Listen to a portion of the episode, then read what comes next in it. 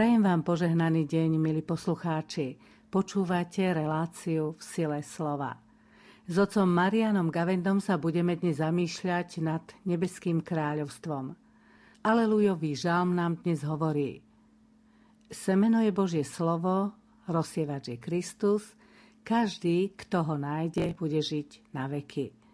Je to veľká nádej, ale ešte väčšia je v Evanieliu, ktoré nám prečíta Jozef Šimonovič. Pokojné počúvanie vám od mikrofónu želá Anna Brilová. Ježiš povedal zástupom. S Božím kráľovstvom je to tak, ako keď človek hodí semeno do zeme. Či spí alebo vstáva, v noci či vodne, semeno klíči a rastie a on ani o tom nevie. Zem sama od seba prináša úrodu. Najprv steblo, potom klas a napokon plné zrno v klase a keď úroda dozreje, hneď priloží kosák, lebo nastala žatva. A pokračoval. K čomu prirovnáme Božie kráľovstvo? Alebo akým podobenstvom ho znázorníme? Je ako horčičné zrnko. Keď ho sejú do zeme, je najmenšie zo všetkých semien na zemi. Ale keď sa zaseje v zíde, prerastie všetky byliny a vyháňa veľké konáre, takže v jeho tôni môžu hniezdiť nebeské vtáky. V mnohých takýchto podobenstvách im hlásal slovo podľa toho, ako boli schopní počúvať. Bez podobenstva im ani nehovoril. Ale svojim učeníkom v súkromí všetko vysvetlil. Vypočuli sme si Evangelium na dnešnú nedeľu. O čo sa budeme dnes snažiť, otec Marian? Dnes sa pokúsime trafiť do Božieho kráľovstva.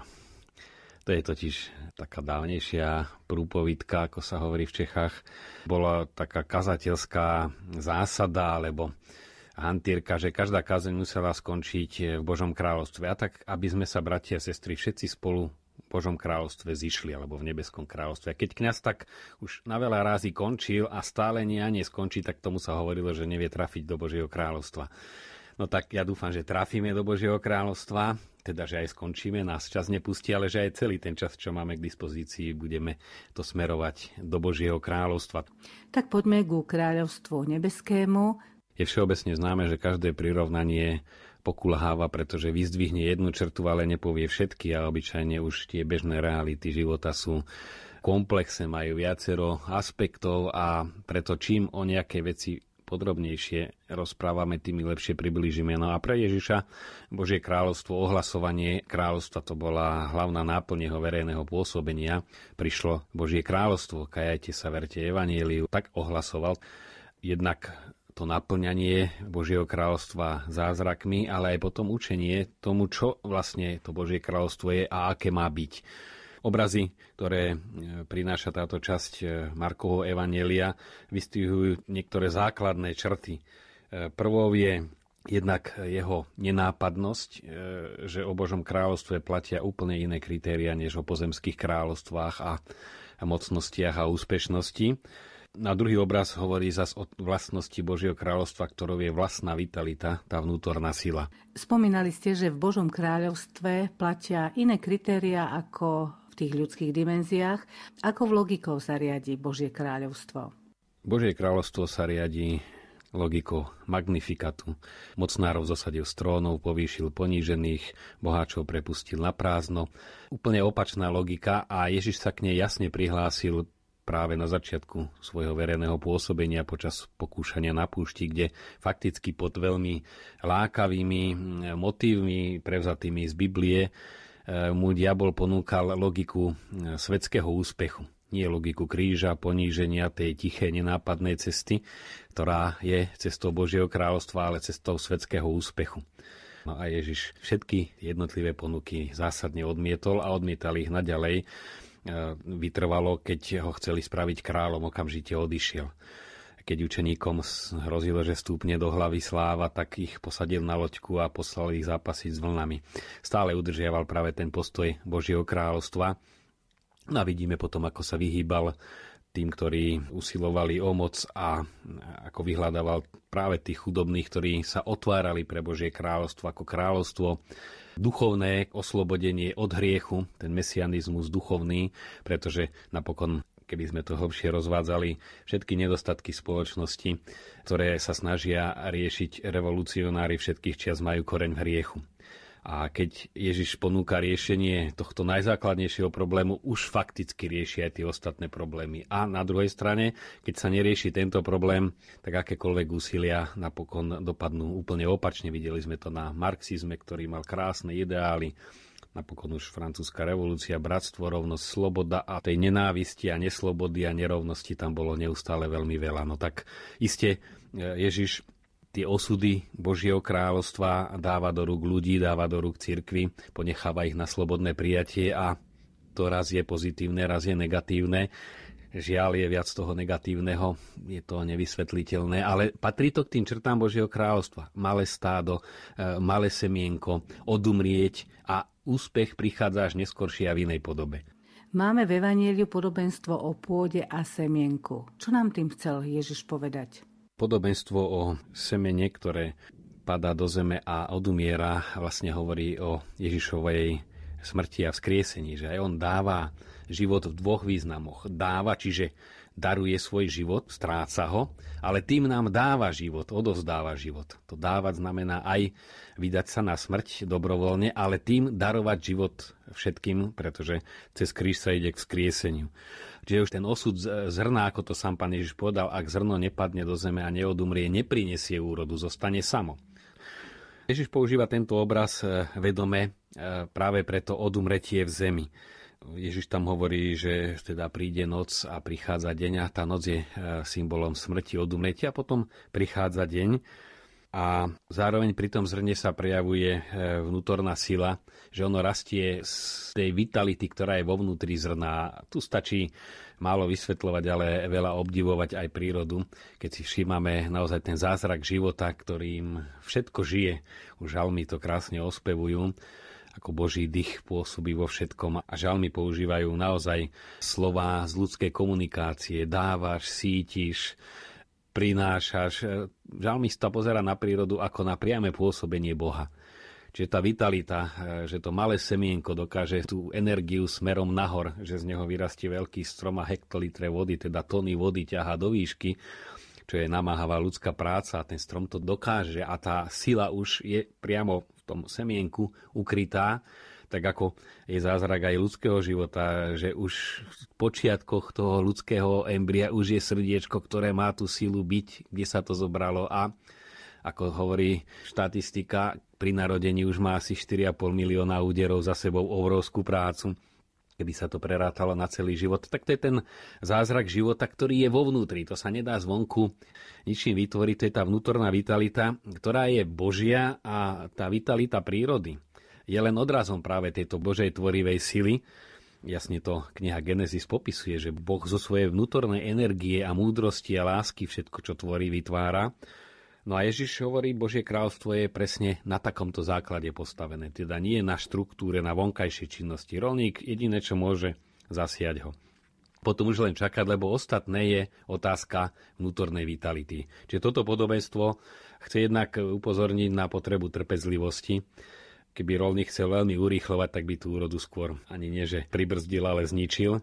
Ten základ je potrebný od človeka v prípade naozaj účasti v Božom kráľovstve tým zasiatím je krst. Tam sa napájame na život Krista, to pôdovie prostredie cirkvy. Krstom človek vstupuje do cirkvy, ktorej sa ten krst má rozvíjať postupne. Preto sú tam rodičia, krstní rodičia, keď ide o krst dieťaťa, kňaz sa pýta, či sú si vedomí toho, že ten dar života, duchovného života a účasti na Božom živote je v ich rukách. To je tá pôda, ale to, či to porastie alebo neporastie, to nie je ľudská záležitosť. Tento fakt nás vedie k pokore, i keď Boh čaká od nás spoluprácu, ako to zas vyplýva z ďalších Ježišových obrazov, čaká aj zapojenie človeka, napokon preto posiela učeníkov do celého sveta, aby hlásali kráľovstvo, aby učili zachovávať. Ale aby si nemysleli, že to je vďaka ich učeniu, že to Božie kráľovstvo bude vzrastať. Je to taká tá pokorná malosť, Pane Bože, Ty pôsobíš a dejiny nás učia, že práve tam, kde sa zdalo, že Božie kráľovstvo stráca, upadá, tak práve vtedy sa tvorili základy nového vzrastu. Tak ako aj v prírode je to, keď niečo odumiera, už e, kde si v zápäti sa rodí nová úroda. Kto sa v tom vyzná na základe skúsenosti, už vie, že sa to deje a kto číta cirkevné dejiny, tak na základe skúseností rozozná, že práve vtedy, keď začína byť zle, začína byť aj dobre. No to je ten nadprirodzený optimizmus. Nie nadľahčovať problémy, ale vidieť, že za nimi stále je tu tá vnútorná Božia sila, ktorá všetko pretvára. V Evanieliu máme podobenstvo aj o horčičnom semienku. Obraz horčičného zrna, veľmi známy ľuďom, ku ktorým hovoril to zrniečko je veľmi malé a za jednu sezónu dokáže vyrásť veľký krigin. Je to pri strome, kde to trvá roky, ale práve pri tomto horčičnom zrne je to otázka jednej sezóny a veľmi rýchlo vyrastie. Chce práve Ježiš poukázať na tú skrytosť, na tú nenápadnosť, v ktorej sa rodia veľké veci. Sú tam vlastne štyri také e, prvky. Jednak je to neúspech, z ktorého sa rodí úspech, to je to znova zasiatie, podobne ako pri zrne treba najskôr, aby odumrelo, tak aj horčičné semienko odumiera a tým odumretím vytvára podmienky, aby prinieslo úrodu. Potom je to skrytosť, nenápadnosť. Ježiš dáva dôraz najmenšie zo všetkých.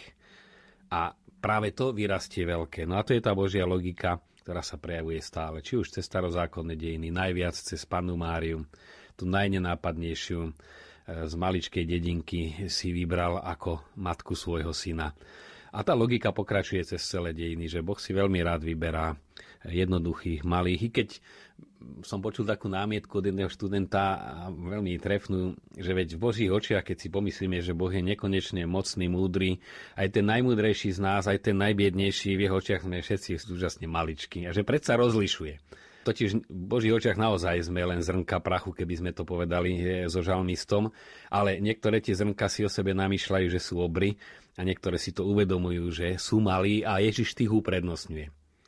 Pretože nie, že by nemohol sa Božiemu kráľovstvu otvoriť aj niekto, kto má vzdelanie, kto má postavenie, môže, dejiny to dokazujú. Keď je vnútorne malý, keď si uvedomí, dobre, ale čo som ja oproti Bohu tak vtedy samozrejme to nie je prekažka. Ale ako si prirodzene skôr je otvorený pre e, tú Božiu moc a Božie pôsobenie ten, ktorý aj na tej prirodzenej rovine sa nepovažuje za silného, vplyvného, nemyslí si, že on si všetko vyrieši. Práve taký človek vytvára už ten základ, že Boh v ňom môže pôsobiť. Nakoniec dobre vieme, že Boh pôsobí práve tam, kde už človek nič nezmôže. Je to skúsenosť dejín cirkvi aj niekoľko desaťročí dozadu aj na Slovensku, že naozaj tá neskoršia obroda 70. 80. roky sa rodila v 50. rokoch. Je to veľmi zaujímavé, väčšinou e, nositeľmi takých revolučných, e, inovatívnych podnetov sú mladí. Keď si zoberieme reholný život na Slovensku, a aj apoštolát medzi mládežou, tak e, to neboli v rámci jednotlivých reholí mladí reholníci, ktorí by podali, a je iná doba a žijeme to moderným spôsobom a hľadajme tú Božiu vôľu aj v týchto nových situáciách, ale boli to práve výrazné charizmatické osobnosti, ktoré si odskákali dlhé roky väzenia a ktorí prirodzene už mohli mať aj strach do niečoho sa ešte púšťať. Niektorí boli aj zo dvakrát vo väzení a už keď išli do nejakých zmien, išli len s dôverou, veď ale Boh to chce a my musíme, či sa nám chce, lebo nechce, bolo by príjemnejšie niekde sa na takú pokojnú faru zažiť a povedať si, no ja už som si popálil prsty, ja sa tu budem venovať to, čo mi štát dovolí, tým mojim ovečkám a budem mať trošku pacem interis, pokoja na zemi, aj keď do pacem interis nevstúpim, ale práve títo kňazi e, ostrielaní životom mali okolo 50 keď rozbiehali celú tú obnovnú činnosť 70. a 80. rokov. Na to je práve poučenie, to sa rodilo v tých celách, v tej obete, v tom premýšľaní, často aj v snívaní, ako e, by to malo byť v uvažovaní, prečo nás Boh do takéhoto poníženia dal, čo si tým pripravuje. Myslím si, že veľmi málo sme vyťažili práve z tejto skúsenosti cirkvi u nás v tomto duchu, lebo to je presne o tom, čo pán Ježiš hovorí o Božom kráľovstve sa tu realizovalo, len ako si ľahko pri dnešnej krátkej pamäti na to zabúdame.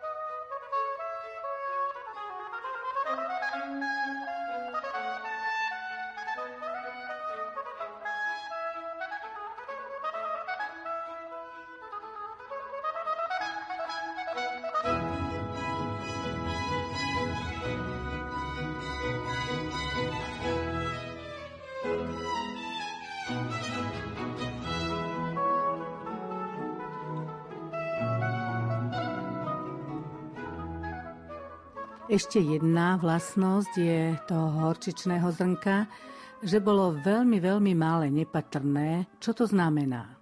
Cirkvi sa nedarí, keď má veľa slávy a veľa priestoru. Opäť dejiny nás poučajú, či už po období prenasledovania hneď prišiel druhý extrém, že císar Konštantín sa až príliš miešal do života cirkvy. Cisári zvolávali koncily, cisári naozaj začali rozhodovať a už tam bolo aj určité pnutie medzi mnohými biskupmi, ktorí sa stali svedcami, neraz aj mučeníkmi, práve preto, že odmietali toto cisárovo ovládanie církvy. Si pamätám eh, z historika Lorca, že on tam konštatuje taký prierez dejinami, že taký štandard bol okolo 10%, že vždy bolo veriacich. Boli určité obdobia a určité krajiny takej explózie, že tých percent bolo viac. Vďaka Bohu Slovensko bolo takou krajinou dlhé až stáročia, ale to je skôr výnimka. Ale takéto žité kresťanstvo mm, v priemere cez celých 2000 rokov stále pokrývalo len zhruba 10%. Je to zaujímavé, že sa to pohybuje neustále medzi 10-15%. Na, naša súčasná situácia fakticky v tomto zmysle je štandardná, čo nás nemá uspokojiť, ale e, byť si vedomí, áno, my v tej spoločnosti stále budeme tým malým stádom, ale to malé stádo ako svetlo sviece alebo tá sol v polievke prináša tú chuť a tú spoločnosť udržuje. Vidíme to aj na súčasnej situácii, že skutočne tie deštruktívne síly, ktoré majú v súčasnosti taký vplyv, takú podporu, Všetko, čo je zdravé, je prezentované ako nenormálne. Rodina, nedaj Bože, byť verný celý život, prežiť spolu v jednom manželstve a mať deti dokonca. Už toto všetko najzákladnejšie, čo bolo prejavom bežného života a normálneho, tak je už tak prezentované ako čudáctvo. A ten chorý model, ktorý určite nemá žiadnu budúcnosť, je prezentovaný pozitívne. Ale konec koncov túto spoločnosť držia práve tí, ktorí sa toho kresťanstva pridržajú a udržujú e, svojim vplyvom a nielen populáciu, ako to niektorí s výsmechom hovoria, ale aj to je pravda, že tie obetavé kresťanské matky, ktoré tiež by vedeli si aj inak užiť života aj so svojimi manželmi, aj keď nie nejak bohemsky, ale sú pri tých deťoch a tie deti budú o generáciu neskôršie vytvárať hodnoty, aby bolo z čoho ak vôbec bude, aby bolo z čoho platiť zdravotné a iné e, služby tej generácii, ktorá si teraz užíva. Takže tí kresťania tú úlohu plnia, aj keď sú neatraktívni, keď sú stále prenasledovaní, to sú už tiež známe témy z prvých storočí. Čo tí kresťania komu spravili?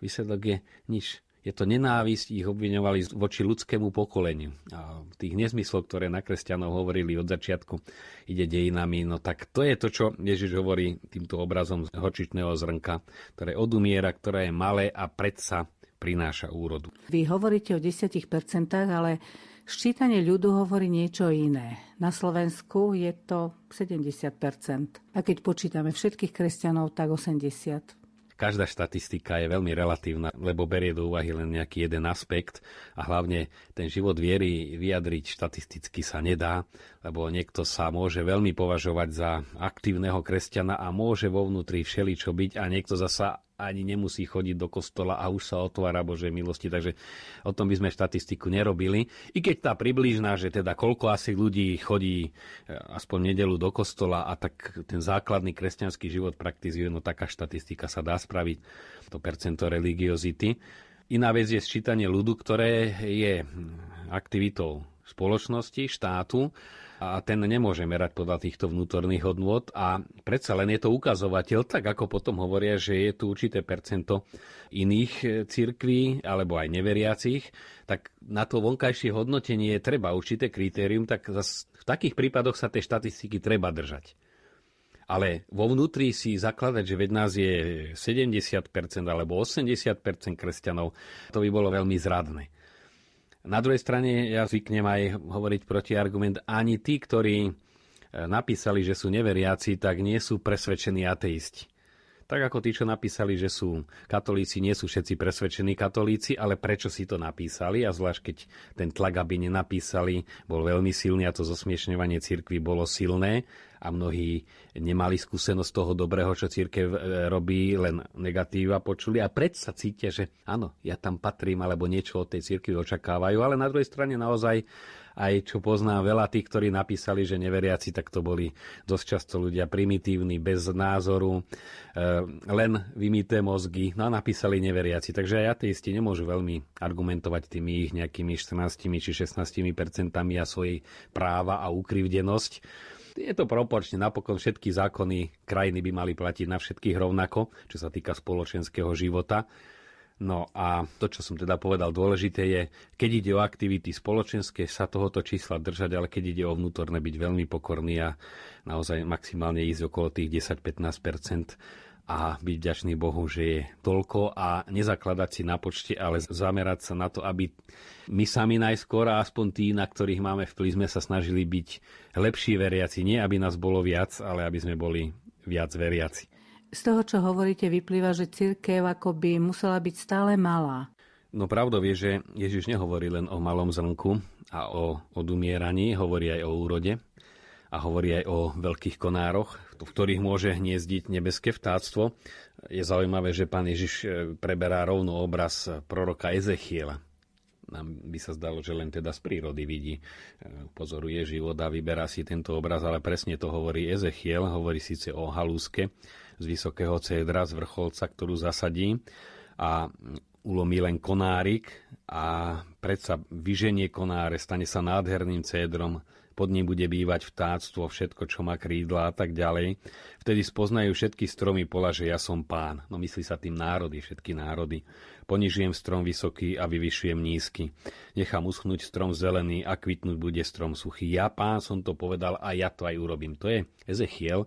A znova Ježiš jasne nadvezuje na tú Božiu logiku, ktorá sa prejavovala aj v časoch, keď Izrael chcel byť silným národom, ale voči tým veľkým národom okolo napriek tomu bol vždy len ozaj maličkým národom odkazaným na Božiu pomoc a ochranu. My snívame a je aj dobré e, túžiť, aby čím viacerí našli cestu ku Kristovi. Veď tí veľkí apoštoli všetci túžili a chceli obrátiť celý svet. František Asisky chcel zapáliť Kristovo lásko celý svet. Dombosko videl obrovské ústavy, školy, poslali pre neho koš, ktorý ho mal zaviesť do bláznice, že stratil rozum, že takéto fantasmagórie by sme my dnes povedali šíri a že tomu verí. No ale im ukázal, že nie je hlúpy, pretože poslal do bláznica práve tých pánov, ktorí ho prišli odviesť a bola z toho známa smiešná situácia, keď e, lekár dohodnutý v bláznici hovorí, ale veď ja som čakal jedného Kočišovi a hovorí, ty si priviezol dvoch. No odtedy Domboska nepovažovali za pometeného, ale tá túžba zapáliť celý svet tu musí byť, ako aj Ježiš Kristus, on naozaj chcel zachrániť čím viacerých, zomrel za všetkých. Ale na druhej strane to prijatie je také, aké je. Skúsme sa teraz pozrieť konkrétne na Božie kráľovstvo. Ono je už tu, len ako ho nájsť, ako v ňom žiť. Témou Božieho kráľovstva sa zaoberali otcovia na druhom Vatikánskom koncile. Chceli tak s novou sviežosťou si vypočuť Ježišové obrazy o Božom kráľovstve. E, je pravda, že už pred koncilom tak vreli dve také línie a, a dva koncepty církvy. Církev ako Boží ľud, teda církev zhromaždená na základe krstu, ale aj usporiadaná hierarchický ľud. To nie je masa, to je spoločnosť, ktorá má svoje pravidla a potom tajomné Kristovo telo, ktoré práve vyjadruje tento koncept, tú vnútornú silu. To je tajomné telo a žije v cirkvi Kristus a on jej dáva tú vnútornú silu. Takže tam sa tieto obrazy e, znova tak očistili, osviežili, napokon sa našlo riešenie nie v prospech jednej alebo druhej alternatívy, či Boží ľud, alebo tajomné telo, ale jedno aj druhé, pretože tá církev je súčasne aj tajomným telom a je aj Božím ľudom a má aj hierarchické usporiadanie, aj je živená Duchom Svetým znútra. Takže to sú nie protiklady, to musí ísť spolu, tak ako duša a telo tvorí živého človeka, tak aj e, Boží ľud, teda hierarchické usporiadanie a charizmatické pôsobenie sú podstatné zložky cirkvy. Čo hovorí katechizmus o Božom kráľovstve? Katechizmus e, rozberá na veľmi mnohých miestach tému Božieho kráľovstva. Stačí si pozrieť v indexe Božie kráľovstva, nájdeme rôzne aspekty a odkazy. Ale teda jednak e, to priblíženie Božieho kráľovstva, že už sa priblížilo, jednak e, pre Ježiša znamenalo, že už začal ohlasovať, teda to priblíženie znamenalo začiatok Ježišovo verejného pôsobenia, keď Jana uväznili. Vtedy e, hovoril, naplnil sa čas, priblížilo sa Božie kráľovstvo, čiže to je jasne tá etapa Ježišovo života tu na zemi. No a potom Církev pokračuje v tomto poslaní, čiže neskončil sa to približovanie Božieho kráľovstva, že by sa aj naplnilo Ježišovou smrťou, ale presne to, čo on robil, odozdáva církvi a to prichádzanie Božieho kráľovstva je priebežná skutočnosť. To, čo aj súčasný pápež, keď sa ho Peter Zewald pýta na tieto eschatologické témy, ktoré kolujú medzi ľuďmi, práve tá neistota, ktorá vyplýva z toho, že ľudia si chceli vytvoriť pozemské kráľovstvo bez Boha, vedie do obrovskej úzkosti. To je všeobecná črta západnej spoločnosti, že tu je úzkosť a beznádej, e, ktorá sa zakrýva na vonok e, práve tým zábavným priemyslom a ten sa rozrasta čoraz viac, lebo ľudia si potrebujú platiť odháňanie tej úzkosti. Ale to, čím viac človek odháňa, tým je hlbšie a tým ju do seba hlbšie zasieva. No a preto na túto úzkosť reaguje práve ponuka Božieho kráľovstva. Oni sa pýtajú a církev je tu povolaná dať odpoveď, dať to tzv. evanelium nádeje, ponúknuť. No a pápež hovorí, toto všetko je prejav, ale nie, že už by mal prísť koniec sveta, ale to je práve otvorenosť, keď Božie kráľovstvo prichádza dovnútra ľudí. Že to nie je prichádzať, že už sa blížime k dátumu ale tá skutočnosť Božieho kráľovstva, to, čo pán Ježiš hovorí, Božie kráľovstvo je vo vás, sa začína znova stávať pravdou. Že vstupuje do človeka. Čiže prichádza v zmysle, nie blíži sa koniec sveta, ale že Božie pôsobenie, cez církev najmä, ale aj cez svedomie ľudí, vstupuje do človeka. To je prichádzanie Božieho kráľovstva. Príď kráľovstvo tvoje znamená, Bože, ty kráľuj v nás, keď sa modlíme voče náši. Dalo by sa ešte veľa hovoriť o tejto téme, žiaľ, čas nás nepustí. Aký záver si vziať z dnešného evanelia? No myslím, že ten záver je jednak, aby sme neprepadli tým takým príliš pesimistickým rečiam aj o cirkvi, aj o rozklade v cirkvi. Ono je to, a kde je život buňky aj odumierajú, ale rodia sa nové, aby sme sa viac pozerali na tú vnútornú vitalitu. A tak toto vedeli aj v diskusiách obhájiť, lebo kresťania, mám skúsenosť, zostanú ticho, keď na takéto témy príde debata v tom civilnom sektore a ľudia teda hovoria neraz aj hlúposti, lebo sú neinformovaní a kresťania radšej zostanú ticho, lebo síce tušia, že to je inak, ale nevedia argumentovať. No a potom hlavne mať tú vnútornú jednak pokoru, ale aj to vedomie, ale veď Boh je mocný a on pôsobí zvnútra. Jednak na seba to aplikovať, to podstatné nie je moje úsilie, ale otvoriť sa Božej milosti, tej takej aj bezmocnosti, neraz v opakovaných chybách a, a zlyhaniach, ale Bože, Ty predsa len dávaš rásť. No a potom aj naozaj ten optimizmus nadprirodzený, že Boh si svoju církev drží dôležité, aby sme my do nej patrili. My sa nemusíme bať o církev, ale o to, aby sme my do nej patrili. A aby sme do cirkvi patrili, musíme byť tou dobrou pôdou, aby v nás mohol Boh pôsobiť. Relácia v sile slova sa končí, milí priatelia. Lúčia sa s vami Monsignor Marian Gavenda a Anna Brilová. Prajeme vám požehnaný týždeň.